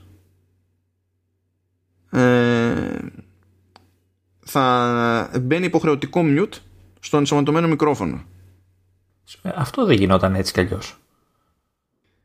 Αυτό γίνεται με, στα iPad Pro του 2020. Α. Και τώρα επεκτείνεται και στα υπόλοιπα. Τώρα βέβαια γιατί χρειάστηκε τόσο καιρός έξτρα δεν είμαι σίγουρος. Δεν, δεν ξέρω τι, τι να πω. Τώρα τα shortcuts αποκτούν τέλος πάντων κάποιες επιλογές παραπάνω δηλαδή όπως τη, τη λήψη στιγμιοτύπου και, το, και την ανάκληση στιγμιοτύπων από το photo library κτλ. Εντάξει. Γενικά μονίμως προστίθενται πραγματάκια στο shortcuts ώστε να είναι εφικτές περισσότερες συντάγες αλλά έχουμε αλλαγές και στην εφαρμογή Apple Music που εδώ έχουμε εδώ έχει ένα κάποιο ενδιαφέρον διότι πρώτον για σένα που έχεις εμένα που δεν με ενδιαφέρει σ' αφήνω ε, εντάξει ναι γιατί εσύ χρησιμοποιείς Spotify αλλά θα καταλάβεις τι εννοώ γενικά όταν έκανες ε, παραταμένο πάτημα κάπου ρε παιδί μου σε ένα κομμάτι σε Apple Music σου έβγαζε ένα pop-up menu με κάποιες επιλογές. Τώρα εκεί πέρα υπάρχουν κάποιες έξτρα ξέρω εγώ όπως playlist και show album και τα λοιπά okay. ενώ πριν μπορούσες να το κάνεις αυτό αλλά δεν έβγαινε στο pop-up. Εντάξει. Αλλά αυτή η διαφορά που δεν κάνει μπαμ πιο πολύ την αισθάνεσαι παρά τη, τη βλέπεις είναι ότι αυτά τα pop-ups πλέον είναι κανονικά native ενώ πριν ήταν custom και αυτό που το κατάλαβα στη χρήση είναι ότι επειδή είναι native, σκάνε μπαμ. Ενώ πριν πιο γρήγορα, πιο γρήγορα. ήταν πιο αργό. Δηλαδή η διαφορά σε μένα που τη χρησιμοποιώ την εφαρμογή δηλαδή συστηματικά, η διαφορά ήταν αισθητή. Πώς το κατάφερε αυτό η Apple σε δικιά της εφαρμογή να μην χρησιμοποιήσει native εργαλείο; Ειλικρινά δεν ξέρω. δηλαδή, δηλαδή Εν μεταξύ το βλέπεις σαν εμφάνιση, σαν εμφάνιση στο μάτι είναι ακριβώς το ίδιο πράγμα. Έτσι. Αλλά για κάποιο λόγο το πίσω δεν ήταν, δεν ήταν το, το native που ισχύει σε όλο το σύστημα για τα pop-up. Ίσως να μπήκε, δεν το θυμάμαι βέβαια πότε μπήκαν τα pop-up. Μπορεί τα pop-up να μπήκαν σε αυτή την εφαρμογή με αυτόν τον τρόπο πριν, ε, γίνουν, πριν γίνει και αυτούν τα context menus σε iOS και iPadOS ας πούμε. Πες να τους έφτεξε αυτό. Είναι πολλά χρόνια τα context menus. Είναι αρκετά, αρκετές εκδόσεις πίσω. Δεν θυμάμαι, μπορεί να συνδέεται ξέρω εγώ, με, τα, με τη δουλειά που κάναμε με, για τα pointers πια έπαντο. Δεν, δεν ξέρω, αλήθεια δεν ξέρω, Ναι, δεν το καταλαβαίνω okay, κι εγώ okay. έτσι. Okay. Ε, ε, ένα άλλο που είναι ωραίο είναι ότι εφόσον μπεις στη διαδικασία να, να τσεκάρεις ε, στίχους μπορείς πλέον να διαλέξεις στίχους κάνεις παρατεταμένο πάτημα και μπορείς να διαλέξεις και πολλαπλούς καλά δεν μπορείς να δια... πάρεις όλο το κομμάτι εντάξει, okay. και μπορείς να το κρατήσεις αυτό και να το κάνεις share ε, και όταν το κάνεις share μέσω ξέρω εγώ μηνύματος έστω ότι και εσύ έχεις Apple Music έτσι και στο στέλνω αν το πατήσεις το πλαίσιο που θα σου εμφανιστεί τότε θα πάει και θα σου παίξει το κομμάτι σε εκείνο το σημείο Okay. Τσαχμινιά είναι αυτό. ναι είναι, είναι, είναι χαριτομενιά βέβαια Επίσης, α, άχου θα μου στέλνει στίχους. ναι ναι φαντάζεσαι τι στίχους θα σου στέλνω έτσι Ερωτικούς να υποθέσω. ναι δηλαδή θα με κάνεις να, να ακούω death metal μόνο και μόνο για να βρίσκω τους κατάλληλους στίχους για την περίσταση Ε, ήτανε... Ω, ε. Τώρα υποτίθεται ότι θα μπορείς να το στείλεις αυτό και σε Instagram stories αλλά δεν είμαι σίγουρος για το τι εννοεί ο ποιητής. Από ποια άποψη; Όταν τώρα κάνεις share κάποιο κομμάτι σε Instagram stories δεν μπορεί να κάνεις share τον ήχο. Γιατί φαντάζομαι υπάρχει θέμα ακόμα με δικαιώματα και τέτοια που νομίζω ότι δεν έχει τέτοιο περιορισμό το, το Spotify πρέπει να είναι πιο ευέλικτο αλλά μπορεί να κρεμεί καμιά συμφωνία ή απλά η Apple να είναι δυσκύλια ποιος ξέρει. Ε, αλλά ελπίζω όταν θα βγει ξέρω εγώ public αυτό να σημαίνει να έχουμε και εκεί καμιά εξέλιξη τέλος πάντων έστω να έχει ένα στιγμιότυπο ρε παιδί μου το συγκεκριμένο στιγμιότυπο Θα λειτουργήσει σαν link λογικά ίσως. Να το πατάς να σε πηγαίνει... Όποιος έχει συνδρομή δηλαδή να τον πηγαίνει να το ακούει το κομμάτι. ε, δεν, δεν είμαι σίγουρος διότι γενικά το, το Instagram είναι λίγο μυστήριο με το υπό ποιες συνθήκες αφήνει να πετάξει link δεν είναι τόσο απλή υπόθεση εκεί μπλέξει και με άλλα πράγματα δηλαδή ε, τώρα έχουμε μια συγκλονιστική αλλαγή με το MagSafe Wallet και διάφορα τέτοια Θα κολλάει περισσότερο; Δεν θα κολλάει περισσότερο απλά θα κάνει Α. πιο jizz όταν θα κολλάει δεν ήταν πιο ζώρικος ο κραδασμός ξέρω εγώ ενθουσιάστηκες; Θα, γεμί... θα γεμίζεις λεφτά από μόνο του τίποτα; και να γεμίζεις λεφτά από μόνο του; Τι, τι, να, τι να λέμε τώρα εντάξει Καλά, κάποια πραγματάκια τώρα που λέει εδώ για τη διατύπωση του αν το software είναι up to date κτλ. Αυτά εντάξει είναι too, too much. Ε, κάποιες μικροβελτιώσεις στα privacy labels στο App Store ώστε να είναι πιο ευανάγνωστα σε dark mode. Έτσι πρέπει να ξεκινάμε Apple. Έτσι δηλαδή αυτό είναι το default. Δεν λες δεν χαίρεσαι που η Google ξεκίνησε πλέον τα update. Επιτέλους. ναι, είπε μετά από τρεις μήνες σας κάνω και ένα update. Είναι εντάξει, δηλαδή. Α, πραγματικά δεν μπορώ να τους καταλάβω αυτούς με τίποτα. Αλλά έχουμε και άλλα πραγματάκια για 14.5. Λοιπόν. Λοιπόν, μιας και θύμισες στην Google, ορίστε, τα, τα ασχοληθούμε λίγο με την Google έμεσα. Διότι μια λειτουργία του Safari που πέρναγε στην ουσία από τους servers της Google πάβει να περνάει από τους servers της Google και θα περνάει από τους servers της Apple. Ναι. Αν έχετε δει ποτέ ειδοποίηση προσπαθώντας να φορτώσετε μια σελίδα ότι, και- και λέει ειδοποίηση ότι ξέρω εγώ, αυτό το, το site μπορεί να είναι επικίνδυνο κτλ.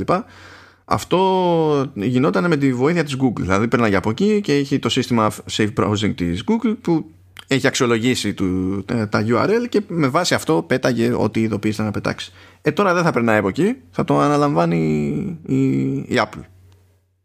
Okay. Ώστε να είναι ακόμα πιο safe.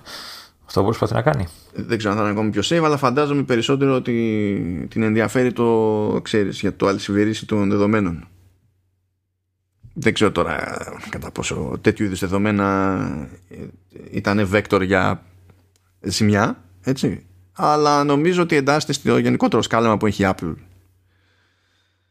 σε κάτι τέτοια θέματα πλέον. Δηλαδή στη... ο χρήστης δεν θα δει κάτι ιδιαίτερο να αλλάζει. Είναι behind the scenes παιδί μου αυτό το πράγμα. Επιπλέον ε, προστίθεται συμβατότητα με την εφαρμογή Find My σε διάφορα μοντέλα ακουστικών bits που δεν υποστηρίζονταν προηγουμένως ε, πρώτα απ' όλα πήρανε χαμπάρι ότι θα εμφανίζονται στο Find My τα Power Beats Pro. Μετά συνειδητοποίησαν ότι μάλλον έρχεται υποστήριξη και σε άλλα μοντέλα Beats που έχουν ξέρεις chipset της Apple. Όπως και το τελευταίο, το πιο φθηνό ας πούμε, τα, τα Beats Flex. Και φαίνεται ότι γενικότερα γίνεται μια αλλαγή στο, στην εφαρμογή Find My με καρτέλα items ώστε να εμφανίζονται προϊόντα φαντάζομαι διαφόρων εταιριών. Γιατί τώρα άσχετα με το τι θα κάνει η Apple αν θα βγάλει τα λεγόμενα tiles ή δεν ξέρω εγώ τι τα Apple tags Ε, ή ό,τι να είναι. Τα AirTags. ναι, AirTags, ορίστε τα πάω όλα.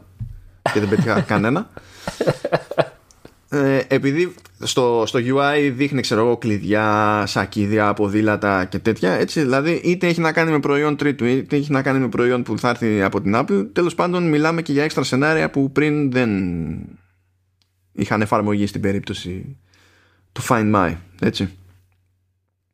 Κα, κα- καλό είναι αυτό γιατί αλλιώς θα, τι, θα έπρεπε κάθε ε, εταιρεία να έχει και να συνοδεύει το, το όποιο tag και με κάποια δικιά του εφαρμογή. Θα γινόταν χαμός μετά.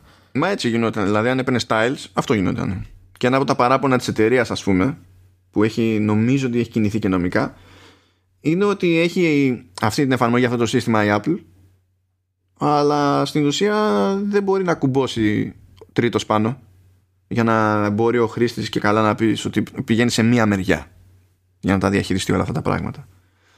Αλλά αυτό φαίνεται ότι θα αλλάξει. Είναι θετική η αλλαγή, έτσι. Είναι θε- Ναι, δεν ξέρουμε ακόμα, ξέρεις, πόσο θα ανοιχτεί σε τρίτους αλλά μάλλον φαίνεται ότι θα ανοιχτεί σε τρίτους και συμφωνώ ότι είναι θετική αλλαγή και εγώ θα προτιμούσα σαν χρήστης Ε, ναι, να τα έχεις όλα σε ένα σημείο, ρε. Όλα σε ένα σημείο και τέλος. ναι, ναι. αντί να έχω τώρα ξεχωριστή εφαρμογή απλά με βά- βάση τον κατασκευαστή ας πούμε του κάθε πράγματος, του κάθε tag που μπορεί να έχω Κοίτα, έχει, έχουν γίνει βήματα από τη δική- στο δικό της κομμάτι. Γιατί το, άμα έχεις και family, ε, από το Find My βλέπεις και τις συσκευές της οικογένειας γενικότερα που βρίσκονται κτλ. Γιατί έχω εγώ, ας πούμε, και είναι λίστα όλης της οικογένειας όλων των συσκευών κτλ. Οπότε έχει ξεκινήσει ήδη να κάνει έτσι, μια συγκεντρωτική ας το πούμε κίνηση. Οπότε μάλλον είναι λογικό να. Ειδικά τώρα επειδή ξεκινάει από ό,τι κατάλαβα τα AirTags και κάθε είδους tag ε, και tile ε, έχουν αρχίσει και είναι της μόδας. Γιατί τα έβγαλε τώρα, νομίζω, έβγαλε και η Samsung με το καινούργιο κινητό. Οπότε, ναι, καλό θα είναι να το, να το ξεσκονίσει λίγο ακόμα και να, να τα βλέπουμε και σε ένα σημείο όλα. Ναι, συμφωνώ. Εμένα με ενδιαφέρει ότι ακούστηκε πως θα υποστηριχθούν και τα Beach Flex και χαίρομαι διότι πήρε η μάνα Beach Flex Okay. Και είναι απλά θέμα χρόνου να βρεθούν κάπου που δεν πρέπει. Οπότε καλό είναι να υπάρχει τρόπος να, να τα βρω. κάπως, κάπως έτσι. Ε, κάνουμε μια γρήγορη στάση εκεί πέρα από iPadOS 14.5 διότι φαίνεται ότι θα, προσθεθούν, θα προσθεθεί υποστήριξη για περισσότερες γλώσσες στο Scribble Ελληνικά. το, το Apple Pencil Περισσο... γλώσσες είπαμε Λεωνίδα γλώσσες Γιατί δεν είναι τα ελληνικά γλώσσα; δεν μπορούμε να, ασχα- να ασχολούμαστε με τα τσικό τώρα. Δεν ήταν δηλαδή πάει τελείωσε. Δεν περνάει μπογιά ρε φίλε δηλαδή δεν το καταλαβαίνεις. Τα λες τώρα εσύ αυτά επειδή είσαι μεταφραστής επαγγελματίας και νομίζεις ότι κάτι κάνεις ας πούμε σε, σε μια γλώσσα και νεκρή. Ε, ε, πώς, πώς έχω άμα βάλω ελληνικά θα στα στέλνω όλα χειρόγραφα τα μηνύματα. ναι και εγώ χειρόγραφα να στέλνω τις μούτζες. Μακάρι μακάρι μακάρι που θα είναι οι χειρότερες μούτζες όλων των εποχών γιατί το χέρι δεν πιάνει έτσι μάχριστος δηλαδή δεν το δεν ήταν ε, έτσι κι αλλιώς έχει υποστήριξη μόνο για, για αγγλικά και, και γαλλικά νομι- όχι, είχε μόνο για αγγλικά και υποτίθεται ότι έρχεται επέκταση για γαλλικά, γερμανικά, ιταλικά και ισπανικά Συ- ε, η αλήθεια είναι ότι σχετικά γρήγορα ε, την απλώνει τη λειτουργία, έτσι. Γιατί πότε. Τώρα, από το 14 δεν βγήκε το Scribble. Ναι ναι ναι Εντάξει, α- αυτό σημαίνει ότι δεν ξέρεις το άφησες στη- λίγο στην τύχη του. Ε, Όχι, το- φα- το μα παλεύει. φαντάζομαι ότι θέλει να πιάσει τις κλασικές αγορές και αργά ή γρήγορα θα θέλει να πιάσει και τις ασιατικές αγορές που εκείνοι ωφελούνται ακόμη περισσότερο από κάτι τέτοιο. Ε, με τα, ιδιο- με τα kanji, πώς λέγονται. Τα... Ναι, ναι, ναι. Ωφελούνται ακόμη περισσότερο. Και εντάξει, προφανώς είναι δυσκολότερη υπόθεση να, να γνωρίσεις τέτοια πράγματα. Σωστά. Αλλά επειδή τα έχει κάνει αυτά στο παρελθόν η, η Apple, όχι με αυτόν τον τρόπο με το Scribble, Αλλά νομίζω σε Apple Watch και τέτοια πράγματα μπορεί να αναγνωρίσει κάντζι αν τα κάνεις και Τα δικά μου δεν τα αναγνωρίζει πάντως. Τα, τα κάντζι. Ναι. Κάπως έτσι γράφω εγώ πάντως. Αυτός είναι ο γραφικός μου χαρακτήρας. Τώρα εντάξει, ελληνικά καταλαβαίνετε. Εδώ δεν έχουμε σε άλλα πιο βασικά. Κάτσε, ναι, θα έρθει η Siri ένα-ένα. Να έρθει η Siri, ναι, σαν το τελευταίο τέτοιο, το, το showrunners που, που γράψαμε, που κάτι έλεγα α, πραγματικά άσχετο. Έλεγα για ένα χαρακτήρα στο The Queen's Gambit που λέγεται Borgov. Και ξαφνικά σκάει, ε, ε, ανασταίνεται η Siri στο τηλέφωνο και μου λέει ότι δεν μπορεί να βρει οδηγίες για ένα συγκεκριμένο μέρος στο Hong Kong. Ωραία. Αφού δεν μπορεί να μην το πει. Το ψάχνε, το όλη μέρα το ψάχνε. δηλαδή, εντάξει, τραγικό. Και ένα τελευταίο έτσι από tvOS μεριά, πάλι για την έκδοση 14.5, υποτίθεται ότι θα προσθεθεί κανονική υποστήριξη για 24 fps. Αυτό θέλει μια εξήγηση παραπάνω γιατί το 24 fps μπορεί να πει κάποιος Μα 24 fps δεν είναι το στάνταρ ξέρω εγώ, σε ταινίες κτλ. Ναι, ναι, ναι. Αλλά ο κινηματογράφος όταν λέει 24 fps εννοεί 23,976. OK. Okay. εμείς τώρα έχουμε 24. Ο, ε, τα 24 που έχουμε είναι το 23,976. Όλη η αγορά όταν λέει 24 είναι αυτό. OK. Okay. Αλλά επειδή πλέον δεν είμαστε στην εποχή του φιλμ οπότε είναι εφικτό να γυρίσεις νταν 24 ε, όταν γυρίζεται κάτι νταν 24 υπάρχει θέμα συγχρονισμού των frame και κάθε τόσο ας πούμε ε, χάνεται ένα frame. Τώρα αυτό με το μάτι δεν είναι ότι παίρνει κανένα χαμπάρι. Έτσι. Κάθε 41 δευτερόλεπτα το έχουν βρει έτσι. Ε, ναι, ναι. okay. Και προφανώς σου λέει γιατί να μην το κάνουμε σωστά. Οπότε μπαίνω στη διαδικασία να το κάνουμε σωστά. Και φεύγουμε από iOS, iPadOS και τα λοιπά και έχουμε μια χαριτομενιά και ένα ερωτηματικό για, για macOS 11.3.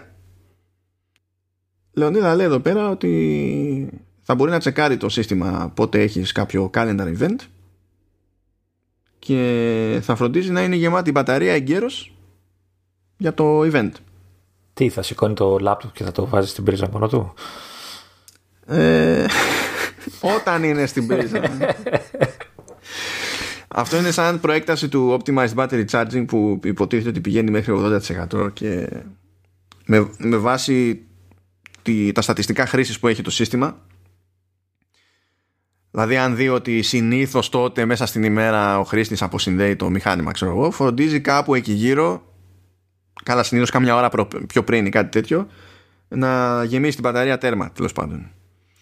Και αυτό είναι σαν προέκταση αυτού, αντί να κοιτάζει μόνο το πότε το βγάζεις από την πρίζα, να υπολογίζει και το πότε υποτίθεται ότι ε, έχεις κάτι να κάνεις με βάση τα στοιχεία που έχεις περασμένα στο ημερολόγιο και αυτό είναι χαριτωμένο θα πω. Είναι απλό, δηλαδή απλά μπαίνει άλλο ένα κριτήριο παραπάνω για το, ξέρεις, το πότε πρέπει να φουλάρει η μπαταρία. Αλλά είναι από τις λεπτομέρειες που μου κάνουν κέφι. Να, πρέπει να σου πω ότι τέτοιες λειτουργίες μου αρέσουν, ε, αλλά πάντα τις φοβάμαι. Έτσι, δεν τις εμπιστευόμαι ποτέ ότι θα λειτουργήσουν σωστά. Κοίτα, εγώ επειδή το δουλεύω το Optimized και ήθελα, ξέρεις, αυτό ακριβώς να δω ε, θα μου πεις πόσο κυκλοφορείς. Ε, όσο κυκλοφορώ. Και δεν είναι μόνο το πόσο κυκλοφορείς, δεν είναι ότι βγαίνω έξω. Είναι το πώς και στο χώρο μου, ρε παιδί μου, σε πόσες περιπτώσεις και υπό ποιες συνθήκες θα χρησιμοποιήσω το σύστημα εκτός μπρίζας.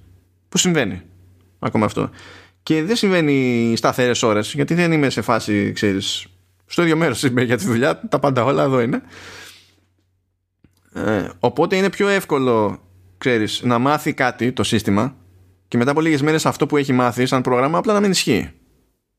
Και το έκανα επίτηδες για να δω. Είναι πολύ λίγες φορές που χρειάστηκε να φύγω με σύστημα στο 80%. Που εγώ έχω τελείωσα κανόνε στο πρόγραμμα. Έτσι.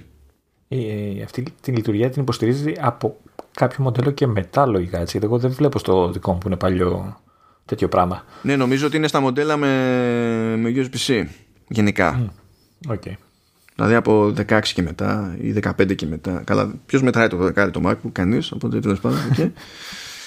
ε, ναι, δεν ήταν δηλαδή για, για πιο πίσω σε αυτό. Βέβαια, επειδή κάθε φορά ρωτάς και κάθε φορά έχεις άγχος, ε, αυτό δεν σημαίνει ότι δεν υπάρχει προστασία άμα κάποιος έχει 100% μπαταρία και το μηχάνημα στην πρίζα. Αυτό γίνεται για, για μικρότερη φύρα της μπαταρίας σε βάθος χρόνου το, το optimized ε, battery charging. Όχι για να μην γκάει η μπαταρία.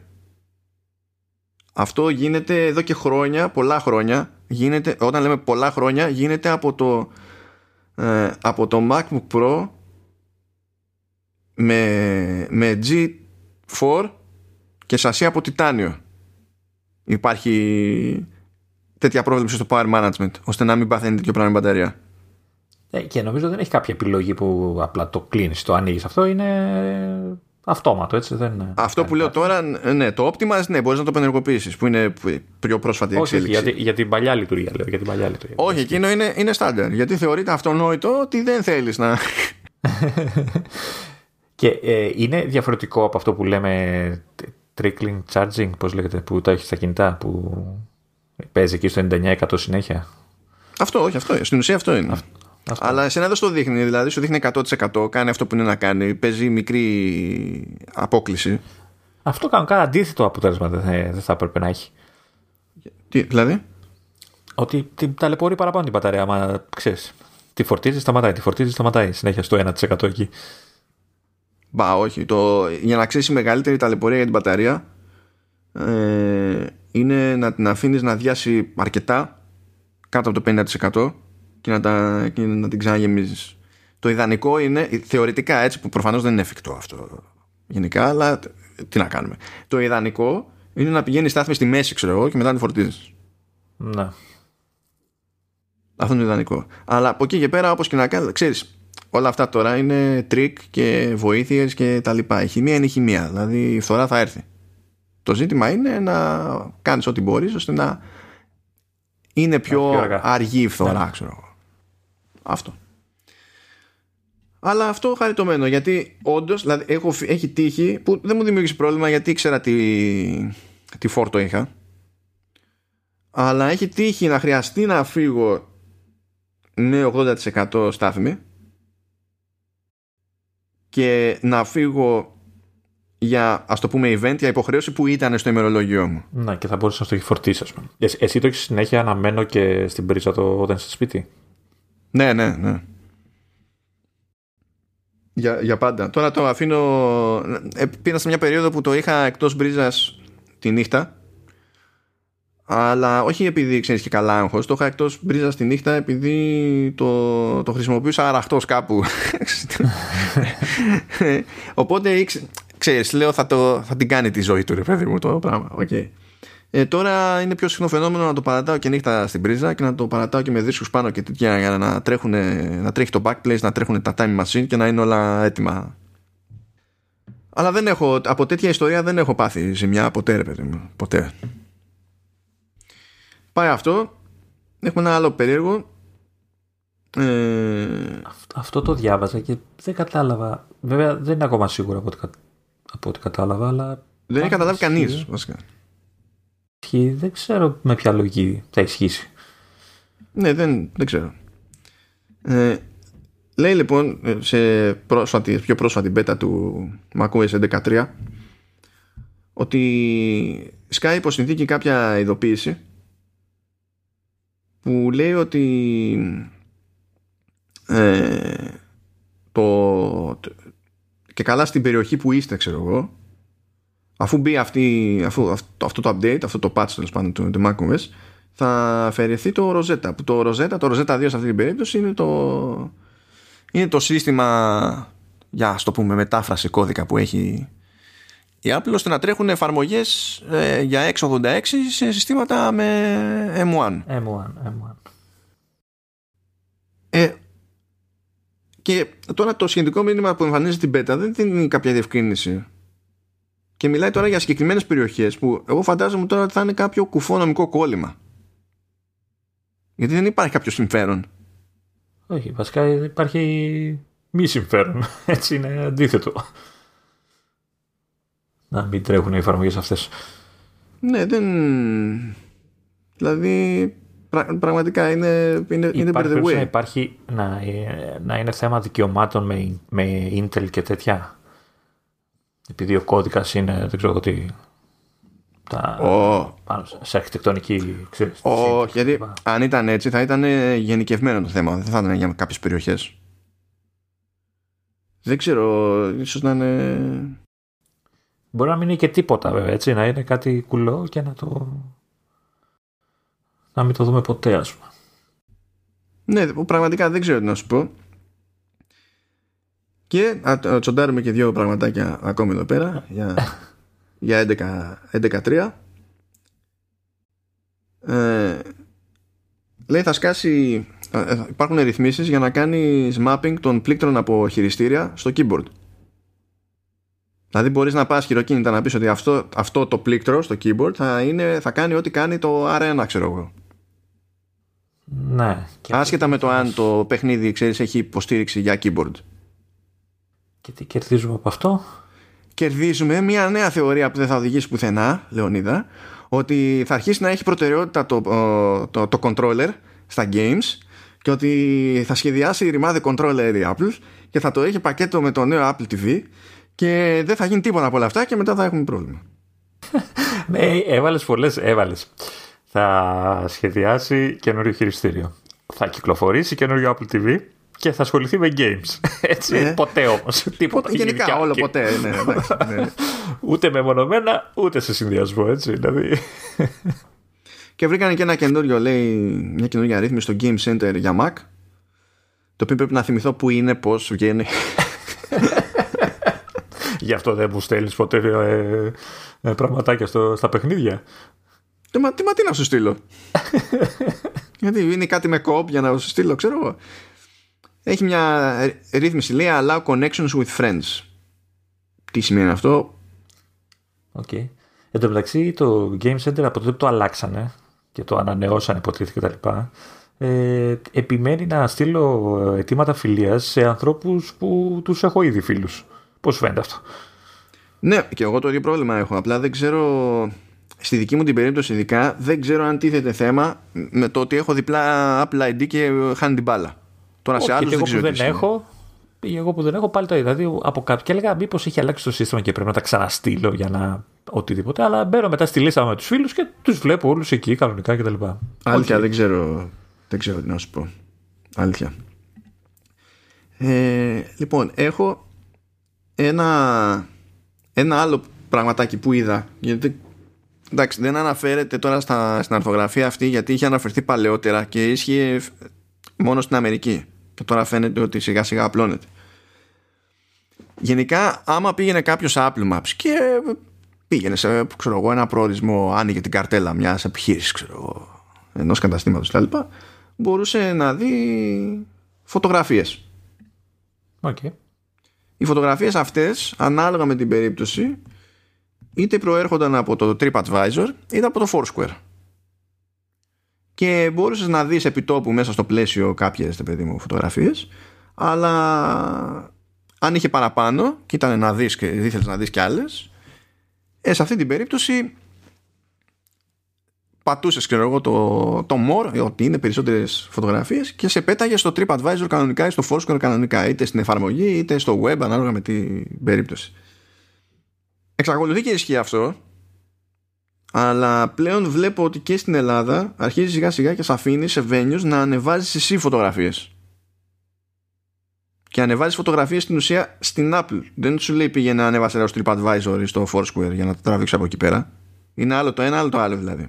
Είναι κάτι σαν τις φωτογραφίες από πελάτες που λέει Google στο, στο αντίστοιχο κάπως έτσι πρέπει να είναι λογικά. Ναι τέτοια φάση. Μόνο που είναι κάτι που δεν το δεν συνέβαινε σε Apple Maps. Δηλαδή κούμπονε, έπαιρνα παλού. Και με το ίδιο σεπτικό ακριβώς έχει πλέον και δυνατότητα αξιολόγησης. Έχει thumbs up και thumbs down που δεν έχει να κάνει με την αξιολόγηση που μπορεί να έχει κάτι στο TripAdvisor ή στο Foursquare που τραβούσε δεδομένα έτσι κι αλλιώς από εκεί πέρα είναι ένα πράγμα ξεχωριστό. Τώρα δεν ξέρω αν σε βάθος χρόνου ξέρεις το ένα θα υποκαταστήσει πλήρως το άλλο. Να φτιάχνει δηλαδή δικό του σύστημα σιγά σιγά. δικό του σύστημα είναι αυτό σίγουρα. Το ζήτημα είναι αυτό που λέω εγώ, που αναρωτιέμαι εγώ, είναι το αν αυτό σημαίνει για την Apple σε βάθος χρόνου ότι θα κόψει την ενσωμάτωση με TripAdvisor και Foursquare, ας πούμε. Εντάξει, τώρα ανάλογα με την περίπτωση μπορεί να είναι θετικό, μπορεί να είναι αρνητικό, αλλά εγώ το βλέπω σε πρώτη φάση αυτό θετικά από ποια άποψη; Αν ήθελα να ανεβάσω μια φωτογραφία, δεν μπορούσα να το κάνω από το Maps. Έπρεπε να είμαι σε άλλη πλατφόρμα όπως Foursquare και TripAdvisor και να πάω να ανεβάσω από εκεί. Για να εμφανιστεί μετά μέσω λαμίας στο Apple Maps. Ενώ τώρα μπορώ να το κάνω απευθείας. εμένα μου φαίνεται πιο ok γενικά αυτό. Να σου πω ε, ναι. Ε, έχω κάποιους συνδυασμούς δηλαδή αν κρίνω από τη φάση με την Google. Ε, γιατί ας πούμε έχει τύχει να θέλω να σβήσω ας το πούμε, φωτογραφίες πελατών που δεν μπορείς, εντάξει καταλαβαίνω για ποιο λόγο, ε, αλλά να τις κάνεις flag γιατί αυτό που δείχνουν, όχι ότι είναι κακό για το μαγαζί, αλλά ξέρω επειδή είναι ας πούμε, στο συγκεκριμένο μαγαζί έδειχνε πρόσωπα παιδιών, που ξέρω ότι δεν αρέσει πάντα. Και το κάνεις flag και η Google σε αυτόν ή στα αυτά της. Έτσι, δεν ξέρω αν θα το βελτιώσει αυτό το πράγμα η, ε, η Apple, γιατί ο πελάτης θα ανεβάζει από ένα κατάστημα φωτογραφίες χωρίς κάποιο είδους έλεγχο, έτσι, δηλαδή θα μπορεί να ανεβάζει ό,τι θέλει. Ναι, και μερικές φορές φαίνεται ότι ανεβάζουν και κατά λάθος.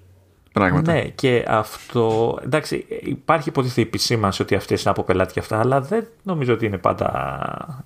Ε, φαίνεται πάντα εύκολα και ο άλλος μπορεί να νομίζει ότι αυτές οι φωτογραφίες είναι ξέρεις, από το ίδιο το κατάστημα, ας πούμε, κάπως έτσι.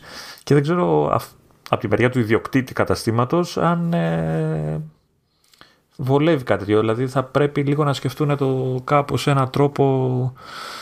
Δεν ξέρω να το πω έλεγχο, να, δεν ξέρω πώς μπορεί να το πεις για να γλιτώνεις κάποια πραγματάκια. Κοίτα, δεν ξέρω και εγώ τι να σου πω.